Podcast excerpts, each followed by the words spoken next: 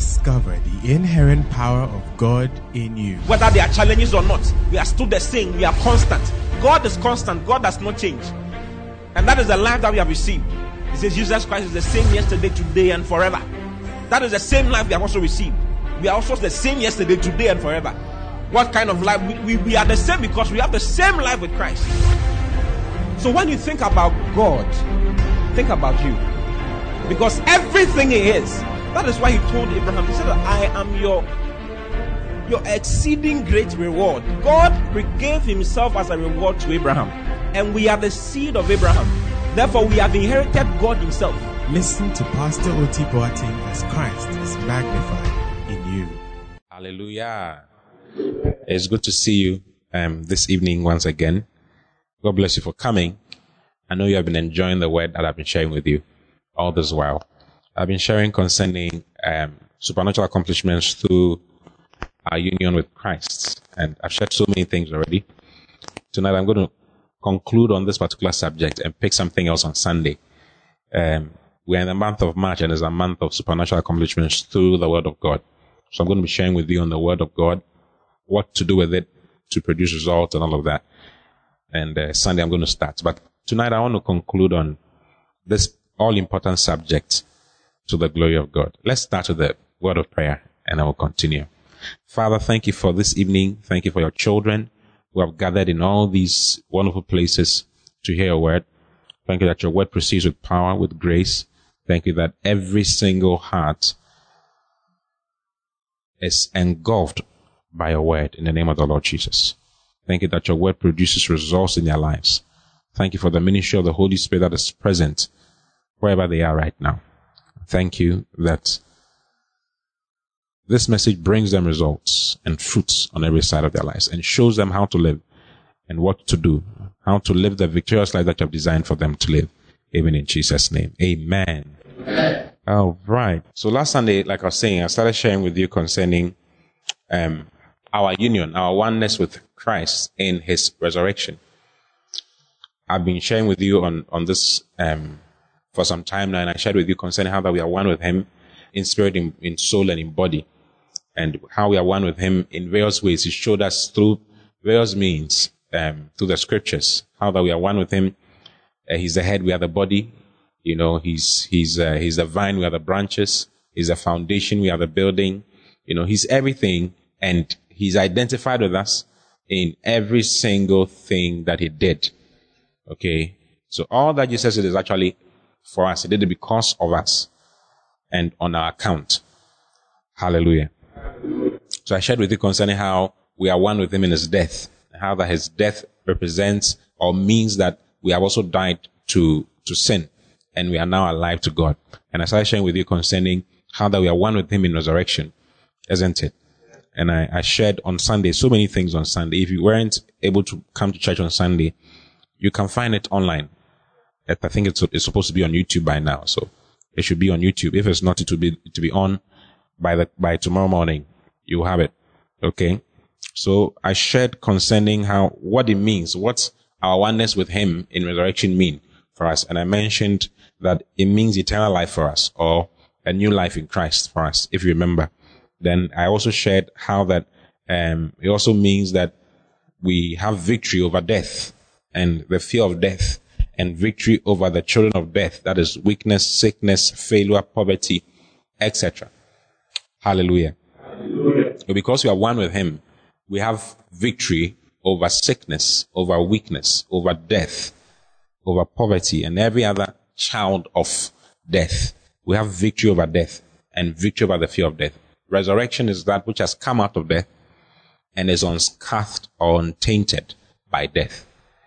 You see, it came out of death. So we came out of the, of the graves with Jesus when he came out of the graves. What it means is that the graves do not have a hold on us everything. The Bible talks about how that um, death entered because of sin, and sin entered because of man's disobedience. You know, so with death comes so many things: weakness, sickness, poverty, and all of that. But by by the grace of our Lord and Savior Jesus Christ, and by His His work on the cross, we are one with Him, and hence His resurrection is our resurrection. Hallelujah.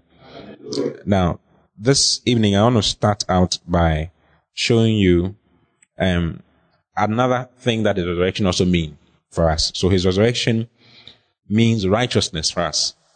That's the third thing. There are four of them, but let me show you this one. Righteousness. It means righteousness. If you read Romans chapter 4, verse 25, it says, who was delivered for offenses. Let's read from verse 24 so it makes more sense. Okay. He was talking about Jesus. He says, but for us also, to whom it shall be imputed, if we believe on him that raised up Jesus our Lord from the dead, then he puts a semicolon there, isn't it? Then, so he's letting you know that he's talking about Jesus. So Jesus, you can read verse 25 this way. Jesus who was delivered for our offenses and was raised again for our justification. Let's read the Amplified. It makes, it will help us. He was raised again for our justification. The Amplified says, but for us also, to whom it shall be imputed, if we believe on him that raised up Jesus our Lord from the dead. Next verse 25 who was betrayed and put to death because of our misdeeds and our, and was raised to secure our justification, our acquittal, making our account balance and absorbing us from all guilt before God. Amazing it? It says Jesus was raised to secure our justification, our acquittal. Then he explains it even further, making our account balance and absorbing us from all guilt before God.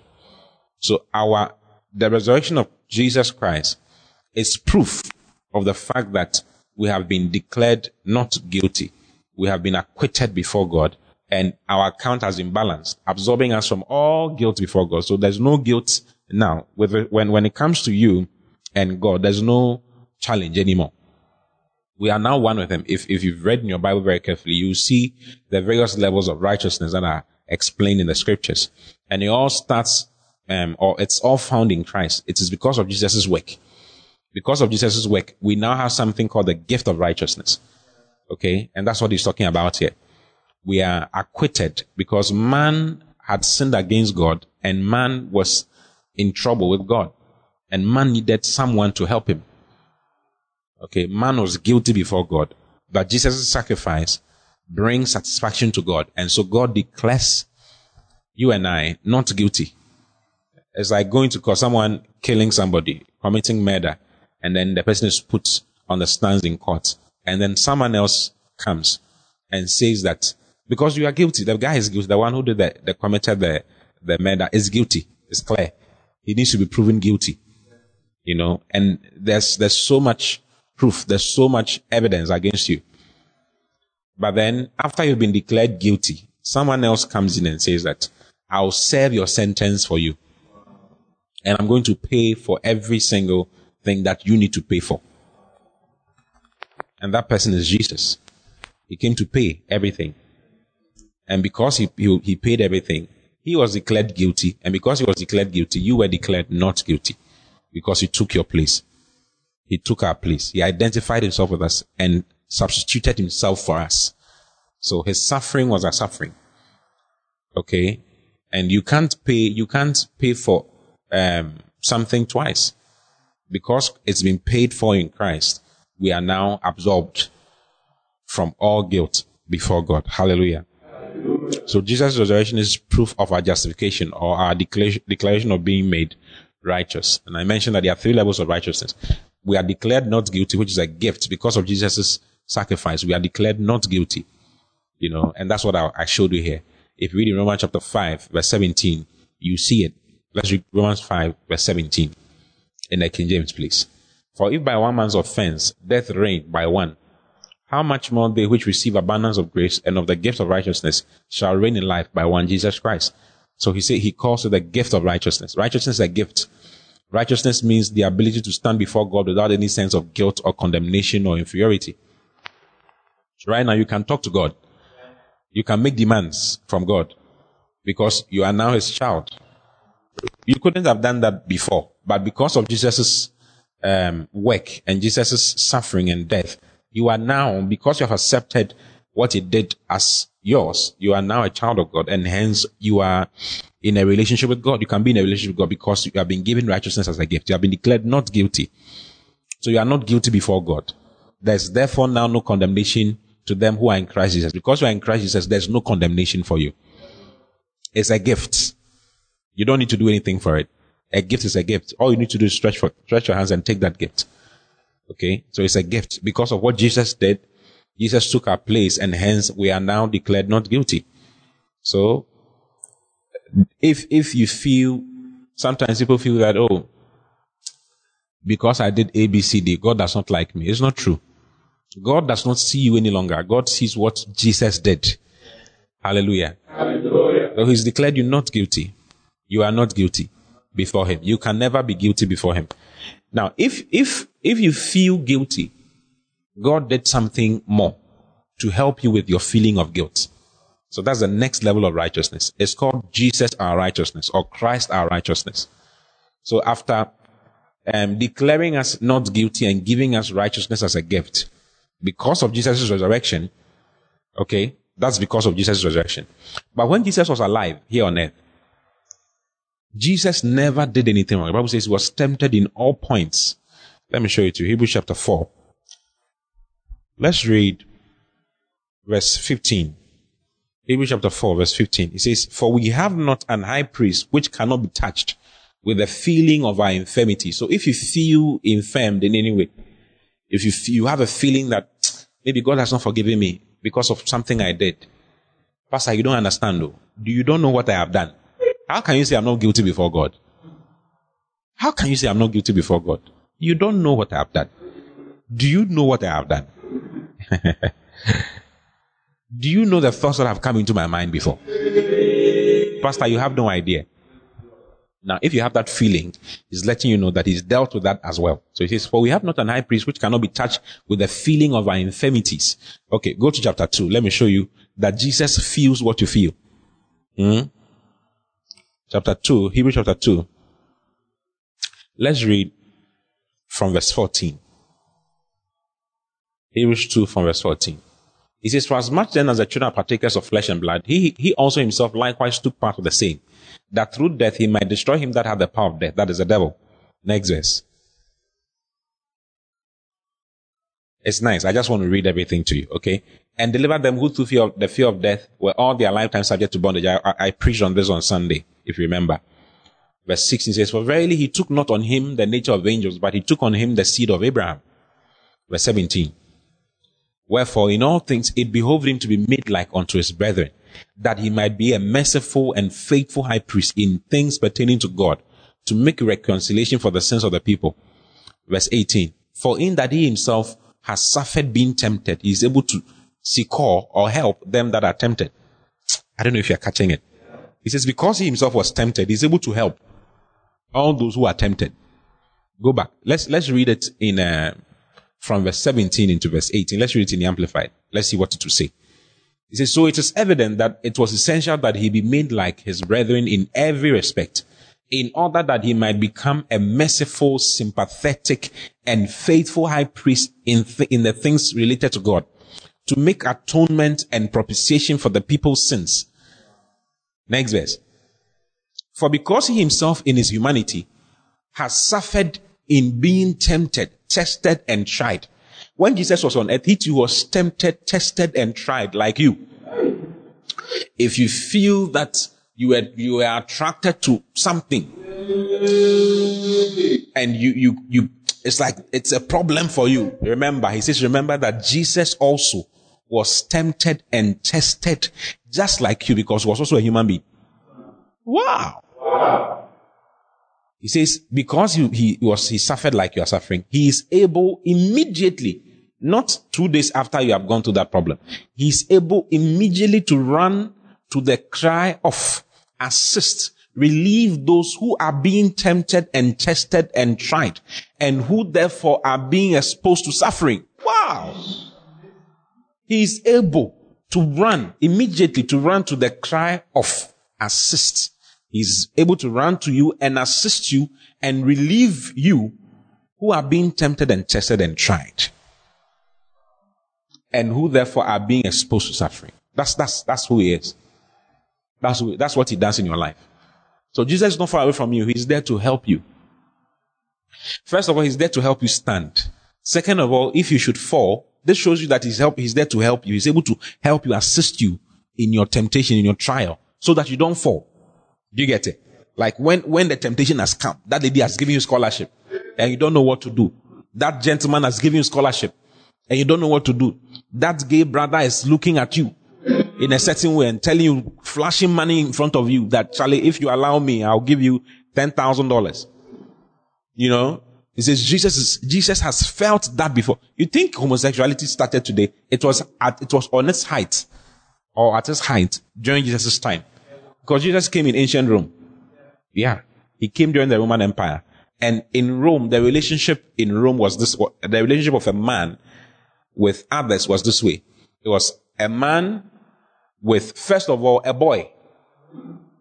Sexually speaking, they preferred boys, young boys, pedophilia, uh, pedophiles. They preferred boys, then concubines, second of all, and then their wives came last. So on the, it was very bad. I tell you. So we have not seen much. Yet Jesus was at, at, in the world at that time. Yes.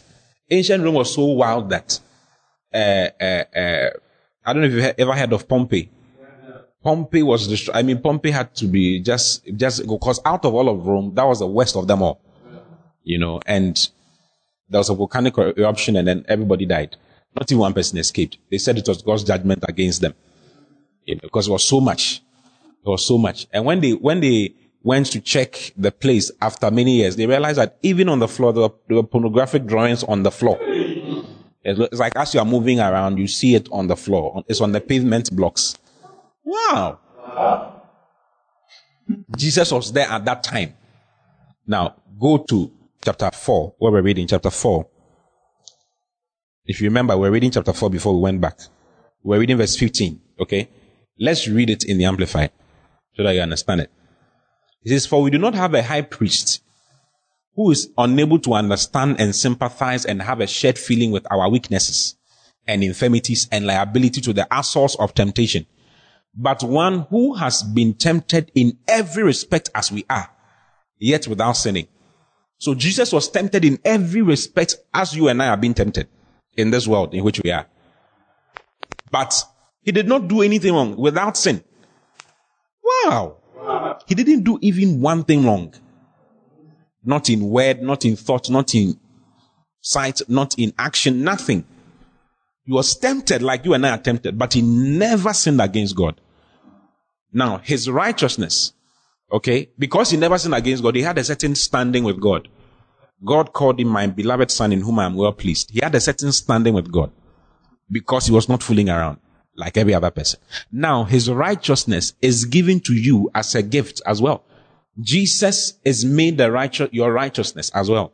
So if you read in First Corinthians chapter 1 verse 30, he says that for of him are ye in, in, in Christ, who of God is made unto us wisdom. Then he says righteousness. Okay. So what he's trying to let you know is that Jesus has made righteousness to you. So if God looks at you, he doesn't look at you. He doesn't see you. He sees Jesus. I don't know if you're catching it. It's like you are inside Jesus. And when God is looking for you, he has to look at Jesus. So in Colossians chapter 3 verse 1, he says that if you then be risen with Christ, seek those things which are above, where Christ seated. Okay. Then he says, uh, where Christ is on the right hand of God. Verse 2. Then he says, set your affection on things above, not on things on the earth. Verse 3. For ye are dead and your life is hid with Christ in God. So your life, you are hid with Christ in God. You are inside Jesus. So when something goes on, if you feel that you did something wrong, remember that Jesus was tempted like you were tempted, but he didn't fall. And his ability to not fall is now your righteousness. So even though you fell, God does not see what you did. He sees what Jesus did, which was not for when that thing came. Wow. Are you surprised? Jesus made our righteousness. So we are the, we, we are, he's now our righteous. So if the devil starts condemning you and saying that, hey, you this boy, what are you going to do in church? Have you forgotten who you are? You are a weed smoker. What do you mean? What are you going to do in church? Foolish boy. Foolish girl. How many boys have you slept with since you started life? You are just 19. Look at how many, what the things that you have done in your life. You are just 25. Look at the foolish things. Look at the abortions you have done in your life. in your attempts to, to fellowship with the Lord and talk to the Lord, the devil starts talking to you in a certain way. Now, what you need to do is remind him that, listen, Mr. Devil, know that I am not going and moving around with my own righteousness. I'm moving around with the righteousness of Jesus Christ. Jesus Christ is my righteousness. If you have any question to ask, go and ask Jesus. If you have anybody to blame, go and blame. You can't blame me because he, his righteousness is my righteousness. Jesus was tempted in all points, yet without sin. And his righteousness is my righteousness. So if he points a, a, an accusing finger at you, point a finger at Jesus. Tell him, point your finger at Jesus. It's Jesus you should be condemning, not me. Because he is my righteousness. Hallelujah. Hallelujah. So if you're right, if the gift of righteousness that you have should fail in any way, God has secured you by making Jesus your righteousness so that you can point to him and say, listen, you can't accuse me. You can't, you can't, you can't make me feel guilty. No, yes, I know I did something wrong, but Jesus is my righteousness. Now, God does these two things to help you live for him. Okay? The aim of God is for you to be a representation of his righteousness, of his goodness. So in 2 Corinthians 5 verse 21, he says that for he made him to, to be sin. He made Jesus to be sin, who knew no sin, so that we might be made the righteousness of God in Christ Jesus. Okay? He says he made him, he has made him to be sin. He has made Jesus to be sin, so that you and I may be made the righteousness of God in Christ. This is Christianity. What it means is that Jesus, God has made you. That's the final level of righteousness. There are three levels. Righteousness as, as a gift. Jesus being made the righteousness and then you being made the righteousness of God. This is what the gospel is all about. The gospel is the gospel of righteousness. Okay? What does righteousness mean? He wants you to be the demonstration of his character, of his kindness, of his love, of his patience here on earth. He wants you to present him here on earth. So he has made you his righteousness. I don't know if you're catching it. God can never be wrong. God can never do anything wrong. God can never sin. God can never be wicked. No. God is, is righteous. So he made, he, he, after he has given you the gift of righteousness because of what Jesus did, because of Jesus' blood, and making Jesus your righteousness, he makes you his righteousness. You are now the righteousness of God in Christ Jesus. You, you are now the representation of Jesus or the representation of God here on earth. I don't know if you catch it. Yeah. yeah. So he secures you. He gives you righteousness as a gift and make Jesus your righteousness so that you can represent him as his righteousness in the earth.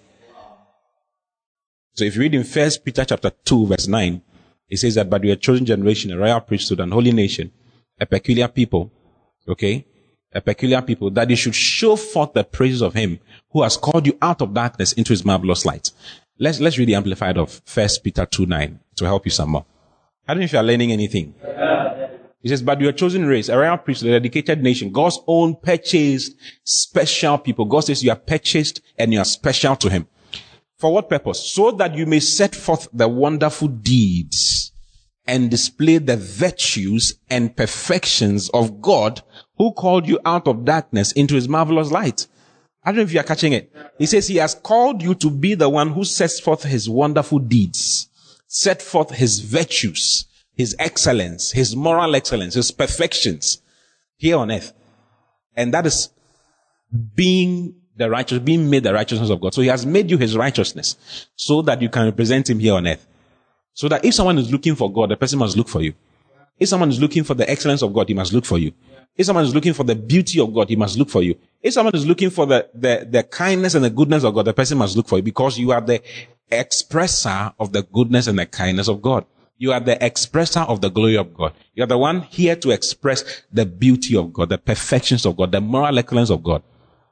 Now, if you should fail in expressing that, remember, He has given righteousness as a gift. And remember that Jesus is your righteousness. So if you make a mistake in your attempt to express God, don't worry. Remember what He has done. He has secured you in, with these two things so that you can be the one to show forth His perfections. I don't know if you catch it. And all this comes as a result of Jesus' resurrection. His resurrection gives us righteousness in all of its form. So if you read in Romans, let me show you one last verse. Romans chapter 3, verse 20 to verse 26. Romans 3, 20 to 26. It says, therefore, by the deeds of the law, there shall no flesh be justified in God's sight. For by the law is the knowledge of sin. Maybe some other time I'll talk about this some more. Verse 21. It says, But now the righteousness of God without the law is manifested, being witnessed by the law and the prophets. Maybe I should explain it to you. If you read verse 20, he says, Therefore by the deeds of the law or by the doings of the law, he says that if you try to keep God's commandment, uh, which he gave in the Old Testament, thou shalt not do this, thou shalt not do that, thou shalt not do that. You can never be declared righteous. You can never not have guilt before God because if you keep thou shalt not steal and you don't keep thou shalt not um, worship an idol, other gods, you are filled from thou shalt not steal. It's not a small thing, it's difficult. Because it's difficult, Jesus came to come and fulfill the law and abolish it. And now he is now the righteousness of God for you.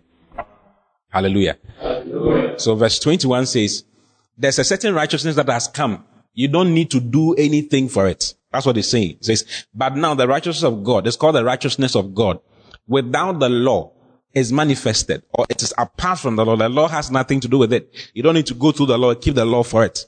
But now the righteousness of God without the law is manifested, being witnessed by the law and the prophets, or being spoken of by the law and the prophets. What is the law? He's talking about the law of Moses, what Moses wrote. So Genesis, Exodus, Leviticus, Numbers, Deuteronomy represents the law. Then the prophets is from uh, Joshua, Judges, Ruth, all the things that the prophets wrote. Minor prophets, major prophets, all that they wrote. He says, all of them spoke, they witnessed or they testified concerning this particular righteousness of God, which was going to come. Are you seeing it? So, but now the righteousness of God without the law is manifested, being witnessed or being spoken of by the law and the prophets. Then he lets you know what it is. Even the righteousness of God, which is by faith of Jesus Christ, which comes to you by faith of Jesus Christ. Have you seen it? The righteousness of God, which is by faith of Jesus Christ, unto all and upon all them that believe. For there is no difference. No difference between who? no difference between the Jew and the Greek because all through from Romans chapter 1, he was comparing Jews and Greeks. He says there's no difference between them because all of them were condemned under sin. So the next verse, verse, verse 23 says, for all have sinned and come short of the glory of God. All, who, who are the all he's talking about? Jew and Gentile. All Jews and all Gentiles are declared guilty before God. They all need help. They all need the Lord. For all have sinned and come short of the glory of God. Okay? That is why this righteousness is for everybody. Because everybody has sinned and fallen short of the glory of God. So all that everybody needs to do is to believe in Jesus Christ. If you have faith in Jesus Christ, this righteousness is given to you free of charge. God makes you his righteousness. He makes you his right. You become the righteousness of God in Christ Jesus. Next verse. Verse 24 ex- explains this some more. Then it says, being justified freely by his grace through the redemption that is in Christ Jesus. Let's read the Amplified. Maybe to help us all are justified because all are falling short of the glory of God. Therefore, all are justified and made upright and in right standing with God freely and gratuitously by his grace, his unmerited favor and mercy. How? Through the redemption which is provided in Christ Jesus. So there's redemption. The word redemption is buying back. There's a buying back through Jesus Christ. Jesus' death, burial, and resurrection makes everything new. Now all you need to do is say, yes, I believe in what you did for me. And that righteousness is imputed to you. And that's what happened when you became a Christian. As soon as you, you said yes to Jesus and decided, I believe in what you did for me on the cross of Calvary. I believe that when you died, I died. When you rose from the dead, I rose from the dead. His righteousness becomes your righteousness and you become the righteousness of God in Christ Jesus. I don't know if you're catching it. Verse 24. Verse 25, rather. Let's, let's read, still reading the Amplified. That's nice. He says, whom God, Jesus, whom God put forth to be, put forth before the eyes of all as a mercy seat and propitiation by his blood. The cleansing and life-giving sacrifice of atonement and reconciliation to be received through faith. This was to show God's righteousness. He says he allowed Jesus to die so that he can show his righteousness. This was to show God's righteousness because in his divine forbearance, he had passed over and ignored the former sins without punishment. Verse 26. It was to demonstrate and prove at the present time in the now season that he himself is righteous and that he justifies or declares righteous and accepts as righteous him who has true faith in Jesus. How do you feel saying it? Yeah, it was to declare God's righteousness. So God's, it is God's righteousness to declare you not guilty. It is God's righteousness to declare you free and to declare you not condemned before him and to make you his righteousness because you have faith in Jesus Christ. That is the righteousness. That is God's righteousness. God is righteous in declaring you not guilty. God is righteous in making the sinner righteous before him. Wow. What a blessing. So because we are one with him in, in, in resurrection, we are now declared not guilty. We have been made the righteousness of God in Christ Jesus. We have been given righteousness as a gift and Jesus has been made our righteousness. What it means is that now you can stand before God with all confidence. You know, one of the things that Jesus did when he was on earth was prayer. Jesus prayed with confidence. Jesus could tell the, the devil to get out and he will not think that, hey, maybe because I did something wrong yesterday, the devil will not respond to me. No, the devil respond to him all the time. Why? Because he had confidence before God. He had right standing with God. Jesus could pray for the sick and expect results because he was a righteous of God in the earth. Now you also have the same confidence. You can have that same confidence that your prayer will be heard and answered by God. Sometimes when you're praying, I've done something wrong. When you lift your hand, when they say, let us lift holy hands in the church, as you're lifting your hands, the devil will say, which hands are holy? Eh, is it these hands? My friend, put your hand down. But because of what, if you remember what Jesus did for you, you can lift up your holy hands. Because these hands are still holy no matter what. No matter what happened. He says, if you sin, confess your sin and is faithful and righteous to forgive your sin. To confess your sin and continue in your demonstration of who he is. Demonstrate his character. That's what he has sent you here for. Don't let anything stop you or anyone stop you. The devil try to stop you. Don't let him stop you. Hallelujah. Hallelujah. Praise the Lord. Hallelujah. Jesus was bold. Okay. Now we can be bold in our request to God. We can accomplish supernatural things because of our union with Jesus in his resurrection. Jesus accomplished supernatural things. Jesus was bold in expecting results when he prayed for the sick, the dead, calming nature, etc. Because he knew he had right standing with God. He was not afraid of the devil, demons, and the results of their activities. He was bold in addressing them because his confidence was in his oneness or union with the Father. So you too have confidence in your oneness and in your union with the Father. Know that you are one with them because you are one with them. Whatever request you make, you shall have your requests. Don't let anything or anyone prevent you from making requests with boldness and with confidence, with expectation. The Bible says the expectation of the righteous shall not be cut short. Your expectation as the righteousness of God will never be cut short. Yeah. So don't say, ah, maybe God is punishing me because of the, of what I did five years ago. Maybe God is punishing me because you, you, you ask for something that has not come in a certain way. Oh, maybe God is punishing me because I did something last month. No, God is not like you. God is not like a man. He's not. He thinks differently. And the word of God shows us how he thinks. Jesus had boldness, he had confidence. So now you too have boldness and have confidence because of what you know he did for you on the cross of Calvary. Hallelujah.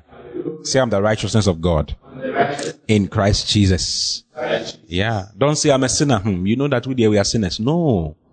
He says that he has taken you from sin and brought you into righteousness. So say that you are the righteousness of God.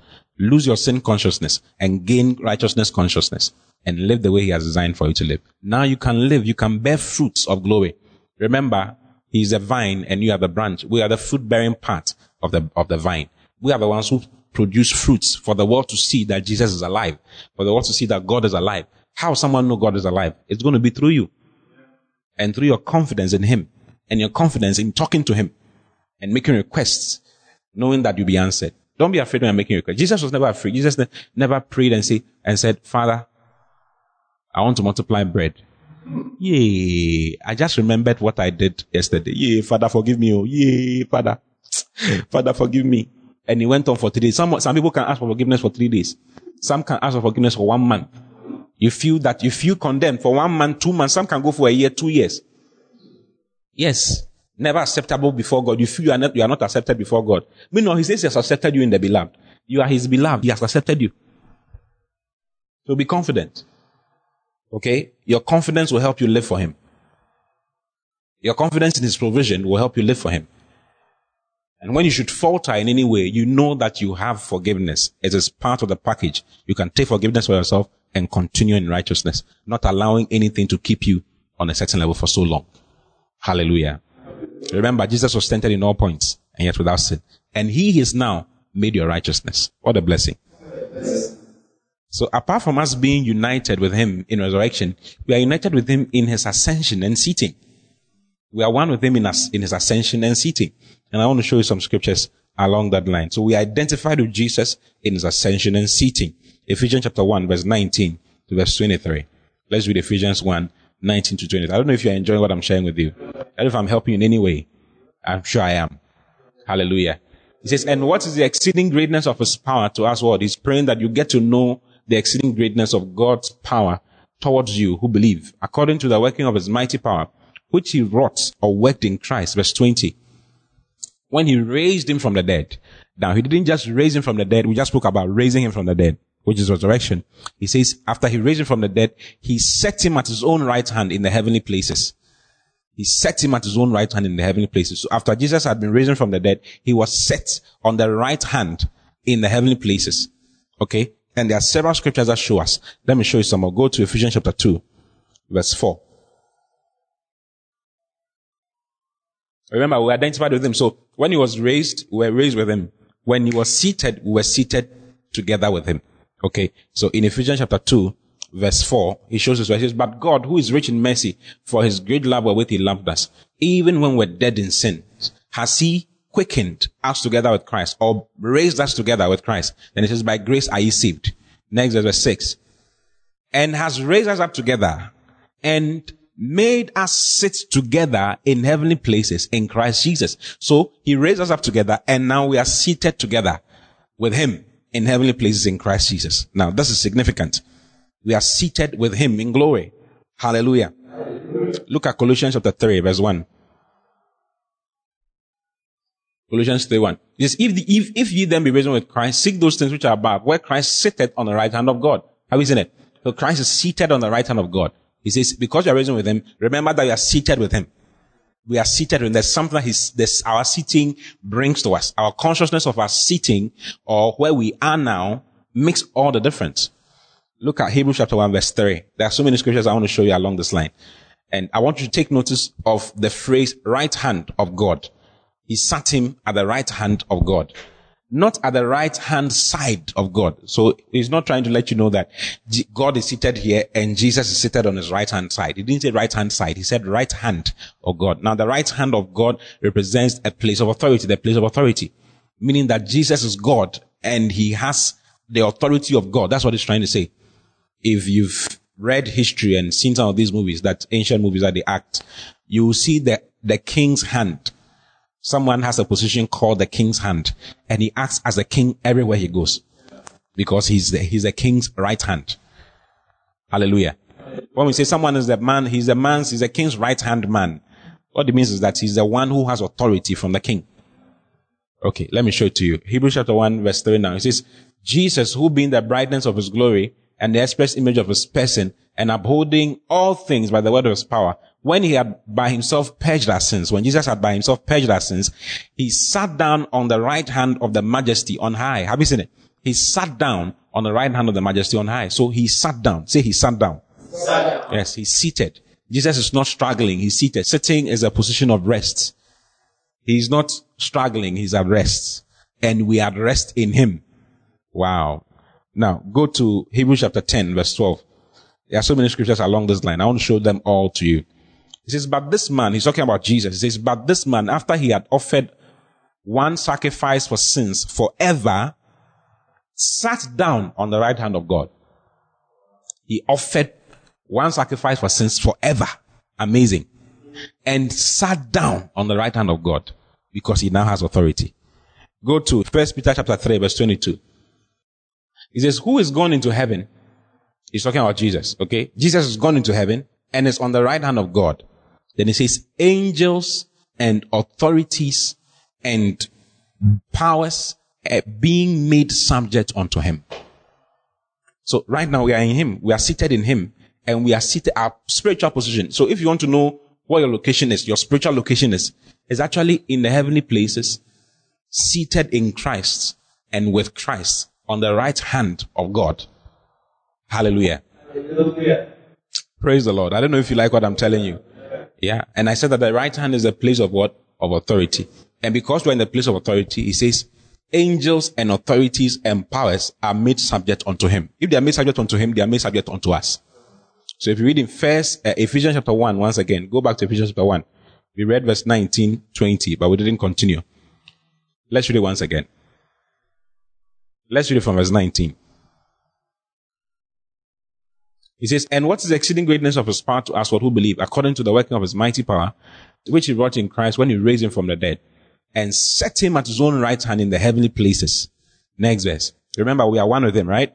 He's the head, we are the body. The head cannot be seated and the body, the head cannot be seated in the heavenlies and the body will be here on earth. Like that. No, we are all together. We are seated together with him.